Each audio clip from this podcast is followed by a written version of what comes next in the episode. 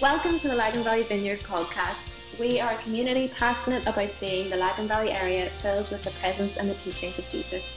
If you would like to connect with us or if we can help you in any way, please visit our website laganvalleyvineyard.com. Today's teaching is going to be taken out of Philippians 2, verse 3 to 8. Let these words make a home in your heart this morning. Do nothing out of selfish ambition or vain conceit. Rather, in humility, value others above yourselves, not looking to your own interests, but each of you to the interests of others. In your relationships with one another, have the same mindset as Christ Jesus, who, being in very nature God, did not consider equality with God something to be used to his own advantage. Rather, he made himself nothing by taking the very nature of a servant, being made in human likeness, and being found in the appearance as a man. He humbled himself by becoming obedient to death, even death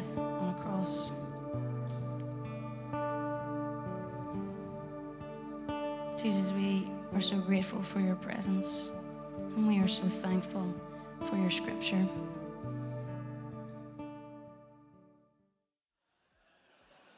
Good morning. Folks, you're so welcome.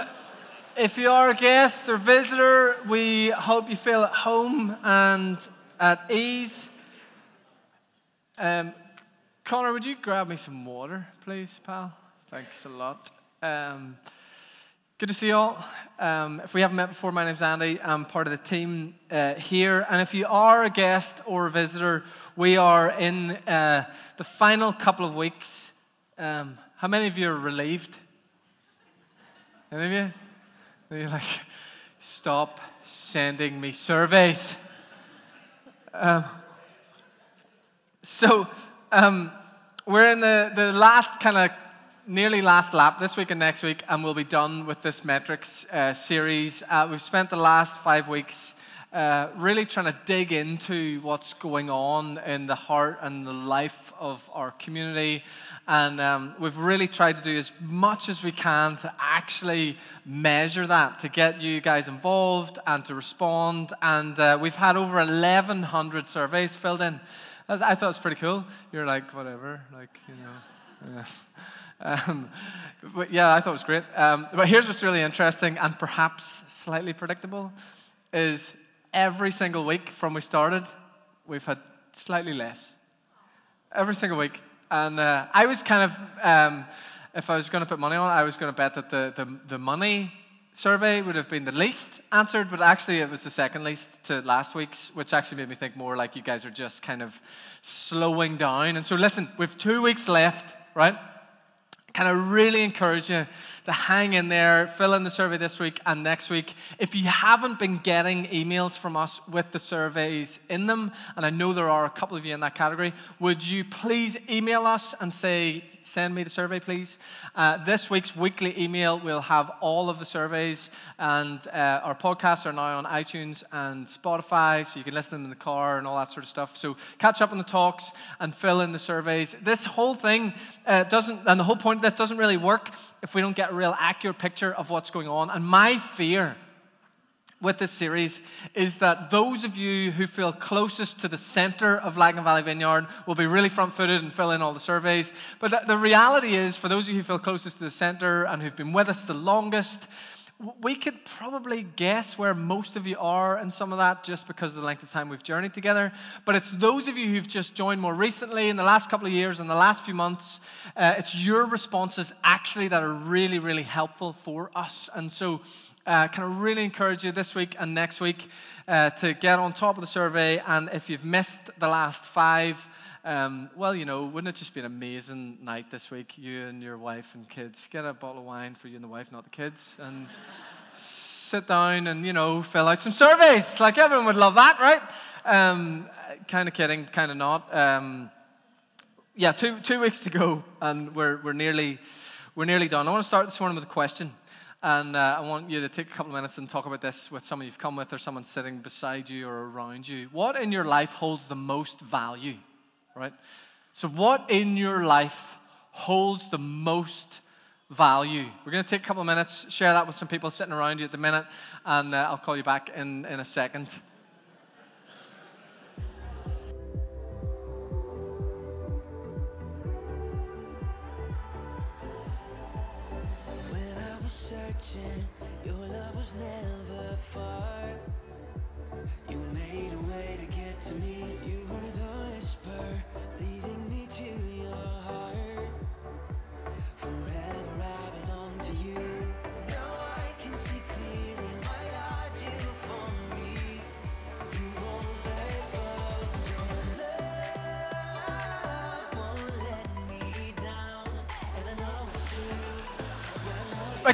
Conversations going, but second question, okay? Second question What in your life causes you the most stress?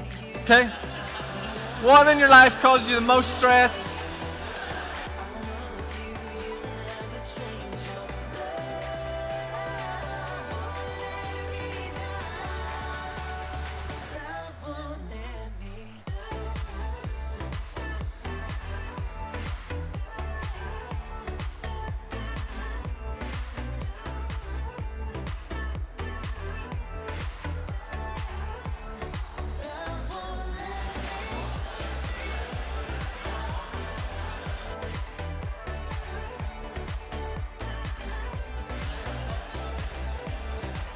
Wonderful.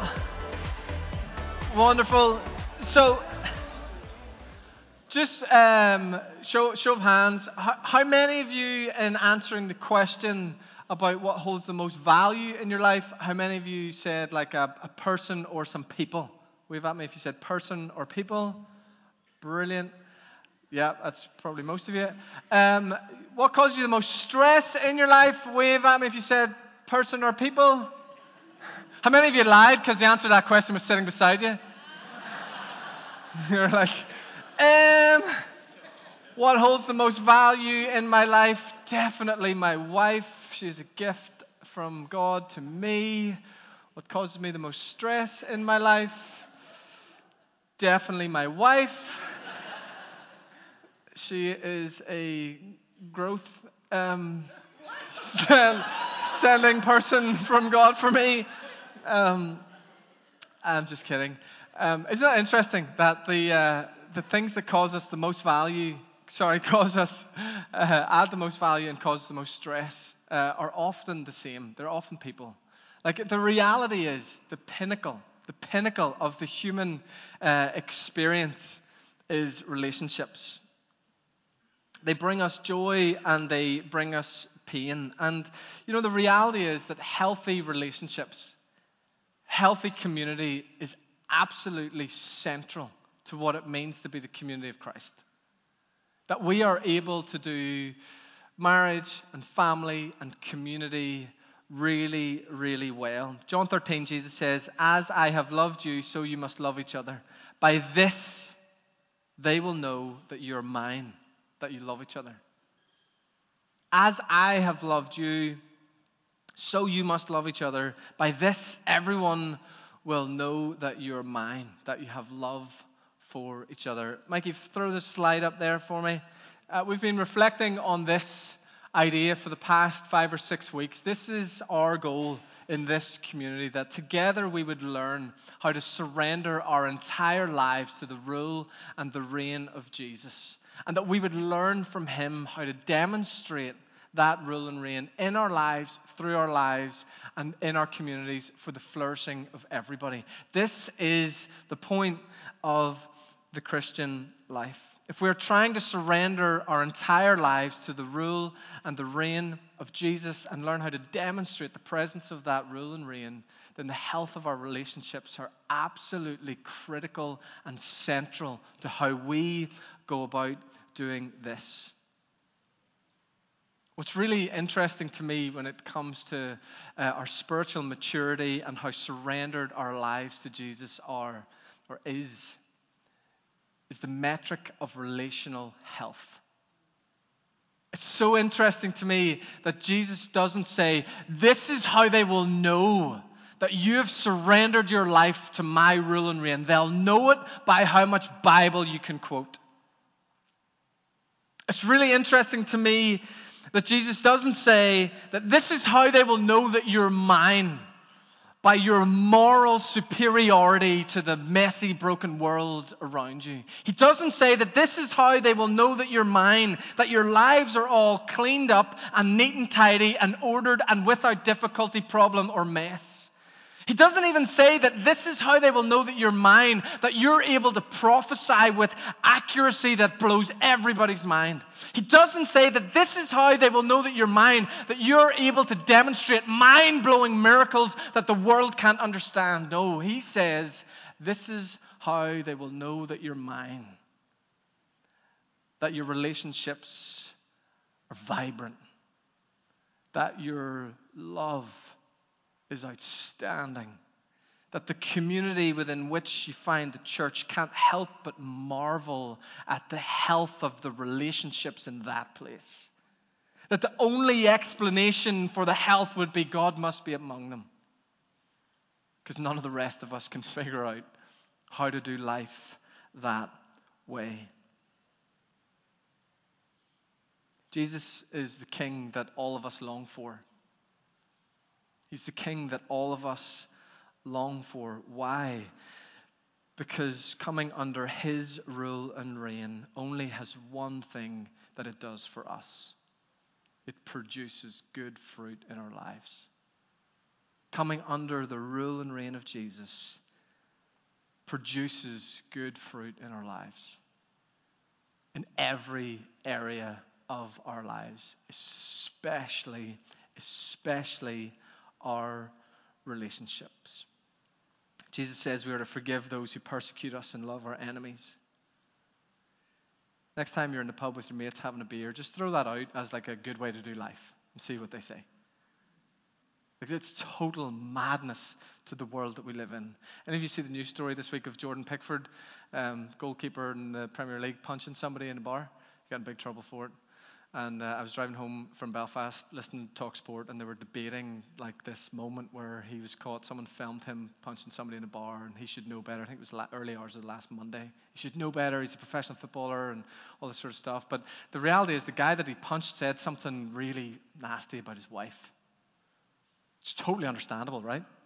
You know, if somebody says something really nasty about your wife, that is exactly what you should do, right? And that's manly and the appropriate thing, right? Some of you are like, is this a trick question? I don't know where he's going with this. It was really interesting. Every person that called into the radio show was like, well, you know, like the guy said something mean about his wife, and that's exactly what you do. What if it wasn't? What if there was another way to live? What if when you experience hate, you didn't have to hate? How could, how could how could that happen? What would need to happen in your soul that when you experience wrongdoing, your impulse wasn't wrongdoing? You'd have to be free. Only free people can meet hate with love. Only free people can meet hate with love. And the culture that we live in and the water that we swim in will never encourage you to live that way. I mean, we'll make heroes out of certain people in the past that have lived that way, of course. But you'll not find that at the school gate. You'll not find that in the staff room. You won't find that in the park or in the pub. You'll find meet wrongdoing with wrongdoing, but come under the rule and reign of Jesus, and the landscape of your soul and the landscape of your relationships changes. And He calls us to a higher and different path. What is currently going on in the relational landscape of our lives and our city and the world that we live in? I want to geek out on this for just a second or two uh, culturally and land it in Philippians 2. I was in Cork uh, last month and uh, we were talking with this old sage down there. He'd probably be offended if he heard me call him old, but. Um, anyway, and um, he asked me this question that I've been thinking about for about five or six weeks. He said, Andy, do you know what Irish people are most afraid of? Do you know what Irish people are most afraid of? And I said, um, No, Tom, please tell me. And this was what he said. He said, Irish people, Irish culture is terrified of being alone, being isolated, being disconnected, being left out. I thought it was a really interesting insight. We perhaps could debate for the rest of the day whether he's right or not.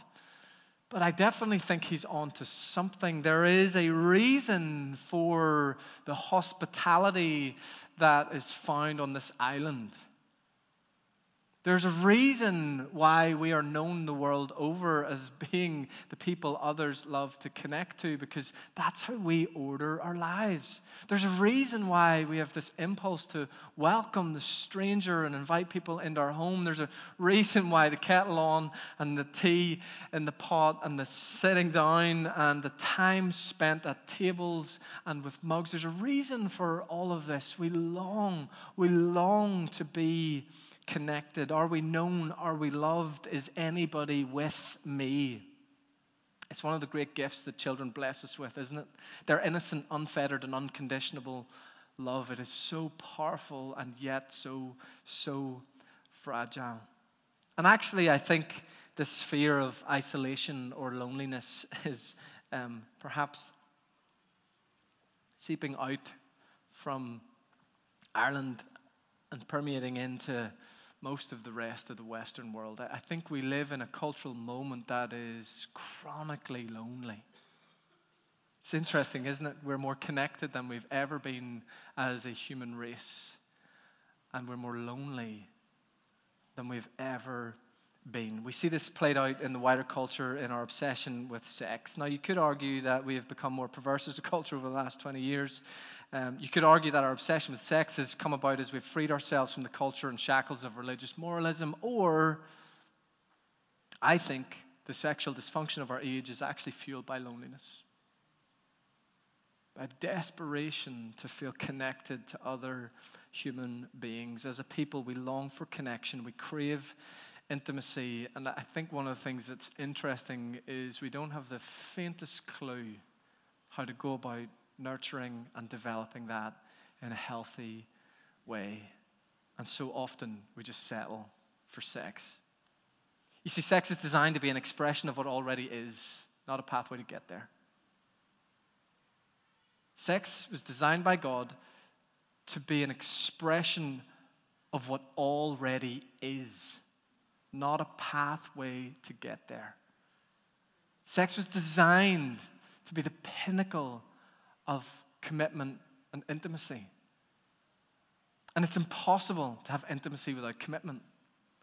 Which is why when we have sex without commitment, you'll not see this in the news and you'll not see it in many TV shows, but the result of that is it produces brokenness inside us. Intimacy and commitment are absolutely linked.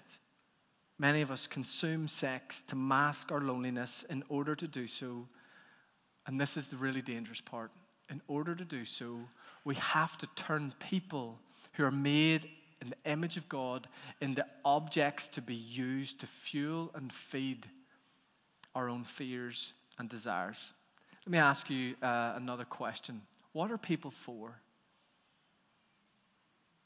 What are people for? Are people just commodities to be used? You know, that's exactly what reality TV is, right? The commodification of people for your entertainment. That's what it is. I'm not sure anyone would argue that the relational landscape of our culture is thriving. To be honest, though, the commodification of other people isn't all that new.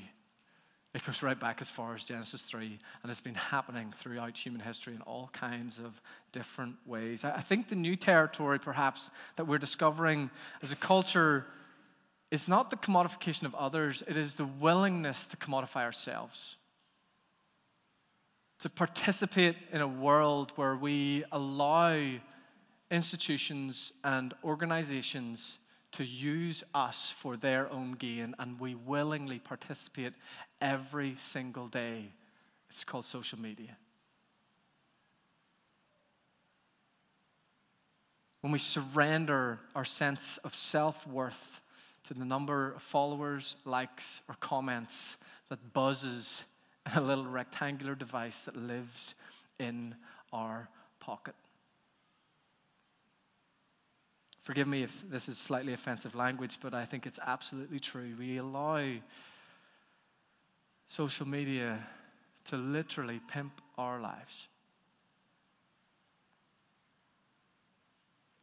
And we attach our sense of well being and success and security and self worth to whatever it tells us. And it produces a franticness in our souls and a confused mind and a fear in our hearts that somehow we're missing out or being left behind. And it is a cancer for our friendships. All the while, our relationships slowly, slowly decay. If you're a parent of a teenager, I really hope that you're thinking deeply about this and perhaps praying harder. Listen, this is not a everyone be afraid of the bogeyman of social media. It's just do you know what's going on? Are you aware of the water that we're swimming in? And are you aware of what it's doing to your heart and your mind and your soul? And most importantly, how are you responding? What are you prioritizing? How often do we find ourselves using others to add value to our lives? And maybe you're sitting here this morning and you're going, Well, I'm not on social media, so yes. Winning. I have an Instagram account. I have to apologize to people that request to follow me. It's one of those ones you have to ask for my permission to see my photos. And sometimes I forget, and then eventually I like I have one really good friend actually who it took me 18 months to give her permission to see my photos, and she didn't really feel it was appropriate to ask me why I wasn't letting her see my photos. And whenever I finally said yes, she was really angry because I have never posted a photo. so she got that little bang of Andy's finally let you see. She was like, "What?" This isn't just about social media. We, we live in a relational climate landscape where we so often use others to add value to our lives. And one of the things I absolutely love about God, one of the reasons that I follow Jesus, isn't just because I believe that He's real and what He said was true. One of the things that takes me out of the well, you're real, I've met you, therefore I must surrender to a place of you're real, I've met you, I can't wait to surrender, is that God takes the opposite posture to us than the world around us. He is not seeking to use you to add value to his life. He's ordered everything in such a way that his deepest desire is to connect to you and add his value to your life most selfless being in the entire cosmos. I wonder if you ever heard people say things like, I just really want to find out where God wants to use me. Or maybe you've prayed prayers like that. God, would you just would you just use me? Good luck getting that prayer answered. God has no desire to use you. It's not like us. He has no desire to use you. You're not just some commodity that God can put to work for his own aims or agendas. You're a beloved child created in his image who he longs to partner with in seeing the business of his kingdom come alive around us. And that's a totally different thing. Jesus said, I don't call you servants, I call you my friends. It was really interesting, I think, here, particularly in Northern Ireland, we're much more comfortable with servant. We'd actually rather be a servant. Servant doesn't actually get to be involved, and a servant has very little responsibility. The servant is just supposed to execute what the master says. That feels much more comfortable and much more safe. God, what do you want me to do? And I will do it. He said, Well, What do you think we should do? uh, no, I think you're confused. You're God, I'm not. So what do you want me to do? Yeah, no, but love you to love you to be involved. Can I tell you about what I'm dreaming of? Can I tell you about what I really care about? What would that look like in your life? Isn't it amazing? God longs to set us free, not control us. He invites us to participate freely in what He is doing. He doesn't want to just use us like some commodity.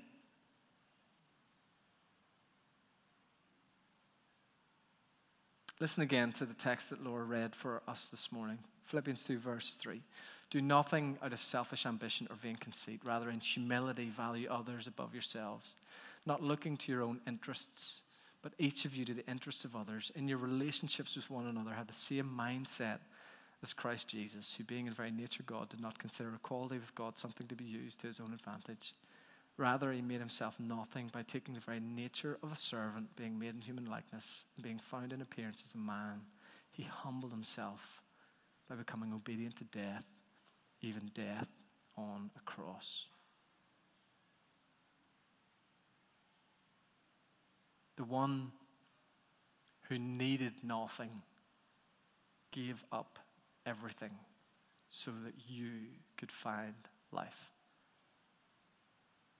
And that the entire landscape of your life and your family and your community and your city and your region, the country that you live in, and this entire planet would change. That we would learn how to not just see people as things to be used, but rather humans to be valued.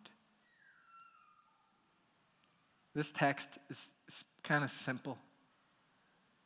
This is one of those texts that's not actually that hard to preach. You see, when Paul and Timothy say, "Do nothing out of selfish ambition or vain conceit." Here's what they here's what they really mean. Like the original language, here's what it really means: Do nothing out of selfish ambition or vain conceit. Do nothing out of selfish ambition. Do nothing out of selfish ambition. Do nothing out of selfish ambition. Like, you know, just think about that for a second, right? Because this is mad. Some of you have teenagers that are thinking about GCSEs or A levels, right? So what's your what's your agenda in that moment? How do we help set you up in such a way that you're going to be able to go to university in order to get qualifications that will enable you to make the most money for the rest of your life? Sounds like selfish ambition. But listen, uh, you've heard me preach about this before. I think one of the curses of this culture is our small mindedness and our fear of ambition. So this is not about ambition is bad. It's not about you hoping that your kids have good jobs and are able to provide for their families. But where is the part where we sit down with our 14 year olds and our 15 year olds and our 16 year olds and our 17 year olds and our 18 year olds and go, What are you dreaming about? And what do you think God is dreaming about? And where could you begin to order your life in such a way that while you go about career planning and qualifications and dreaming about wherever you're going to end up, that right at the heart of that would be purpose beyond profit? Yeah. Do nothing out of selfish ambition. Stop using people for your own agenda. Stop following people just so they will follow you. Ever notice that on Instagram? Those of you that are there, you get like some randomer follows you, and then you're like, "Who is that?" And you click on their thing, and they're like they're followed by like 15,000 people, and they follow like 15. You've never heard of them. You're like, "What is going on there?" Basically, they're going, "I'm really important. Here, look at me. Oh, follow back," and then they defollow you, and it's all kind of weird, right? Some of you are like, "I have no idea what you're talking about, Andy."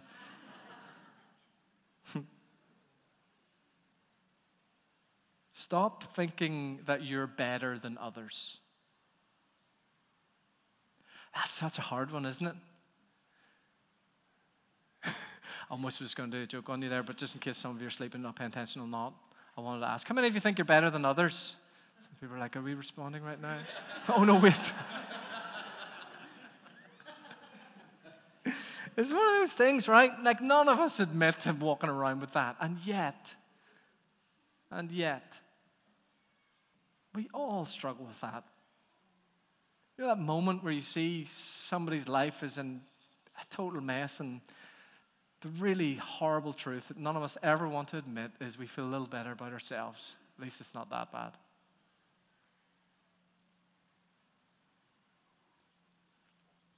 Stop thinking that you're better than others. Rather, in humility, value others above yourself. Just imagine what that would look like. In humility, value other people above yourself. Imagine if you could put that to work tomorrow, wherever you're going to be. What would that look like? I think humility is one of the most misunderstood virtues in our culture. We think humility is like thinking small or like, you know, being critical of ourselves. And of course, that is nonsense. This is what humility is humility is simply knowing your limits.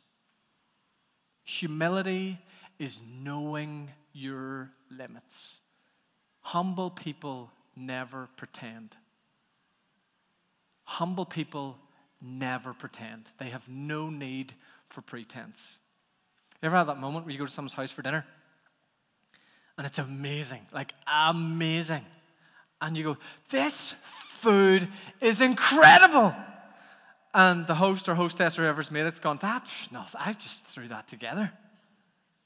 When the reality is they've been slaving over it for hours, panicking that it's not going to turn out in the way that they actually would want. Right? That's not humility, it's pretense. Humility is being able to say, Thanks, I'm terrible at washing the car. Knowing your limits. It's really interesting, this whole idea of relational health and what Paul's talking about here is valuing others as more important than you, right? So we think that that might look like, well, we just have to run around all day long thinking, how can, how can I help? How can I help? Where can I serve? Where can I serve? Yes, that is part of it, looking to value others more than you. But equally, relational health and humility is about being able to receive other people's help. It's the bit we suck at.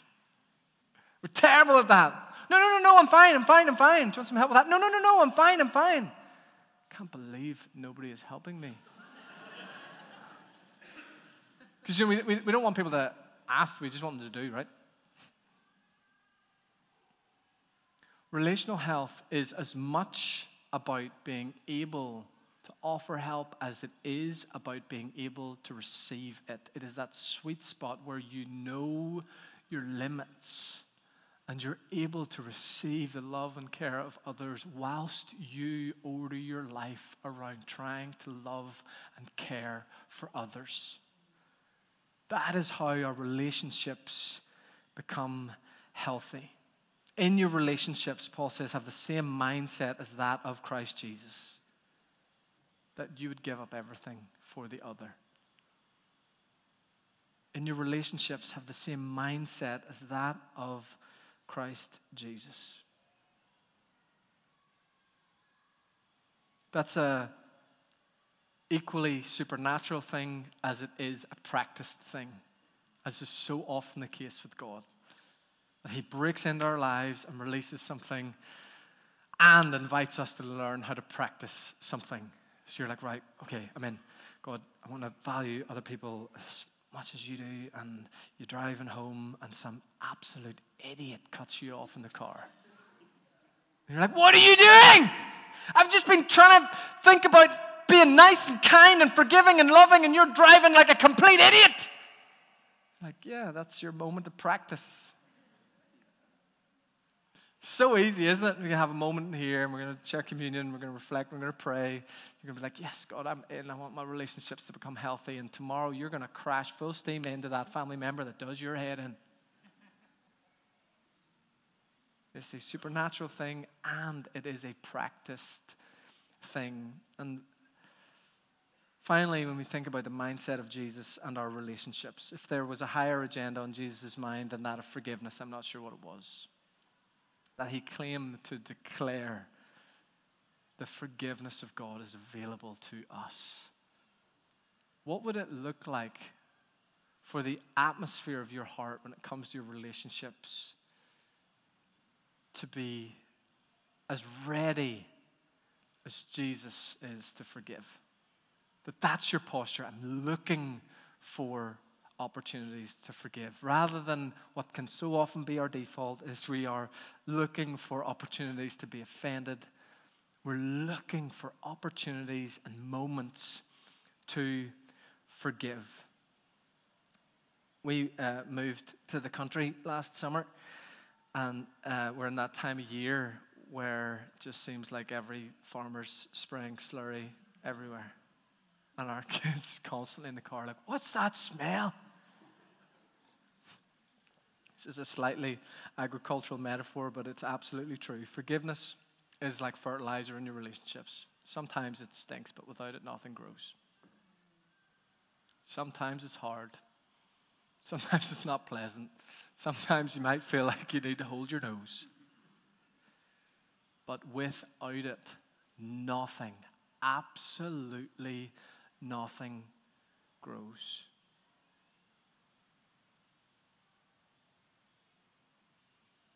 This is how, this is how they will know that you're mine.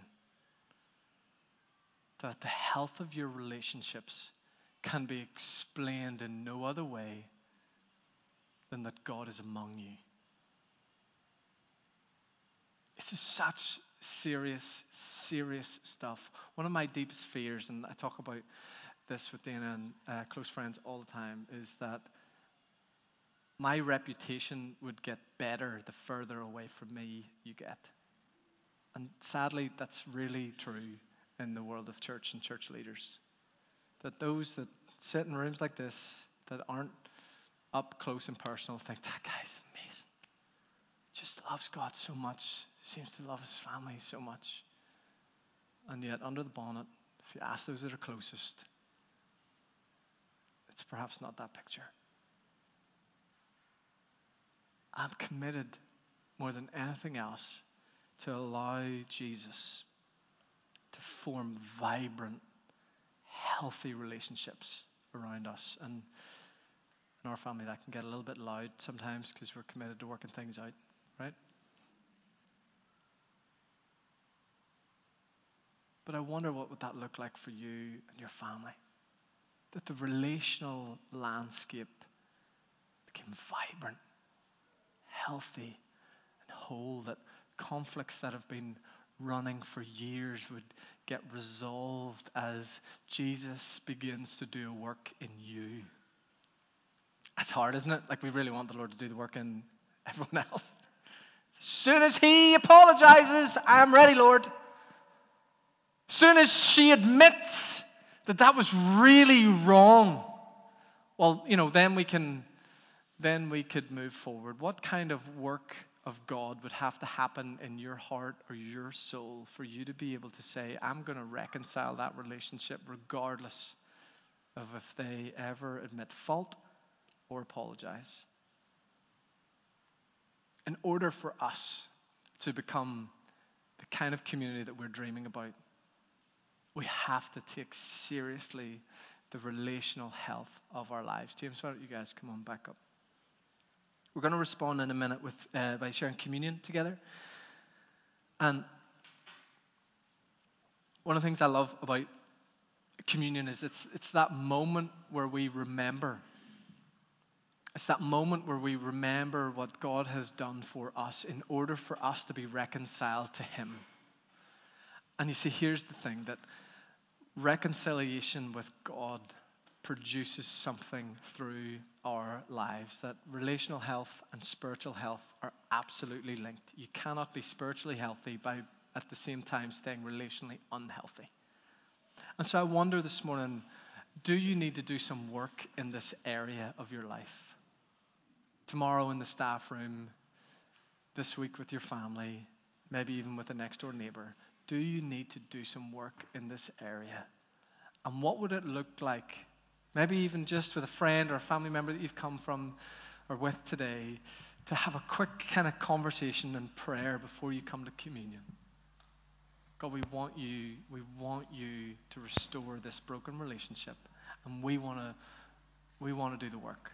We don't want to just wait for you to do the work in them. We want to be a part of this. We want to partner with you, and we're up for doing the work. I'm going to ask the band to just lead us for a minute and uh, maybe just uh, reflect for a minute or two on what we've talked about and maybe what you need to, to prioritize or do.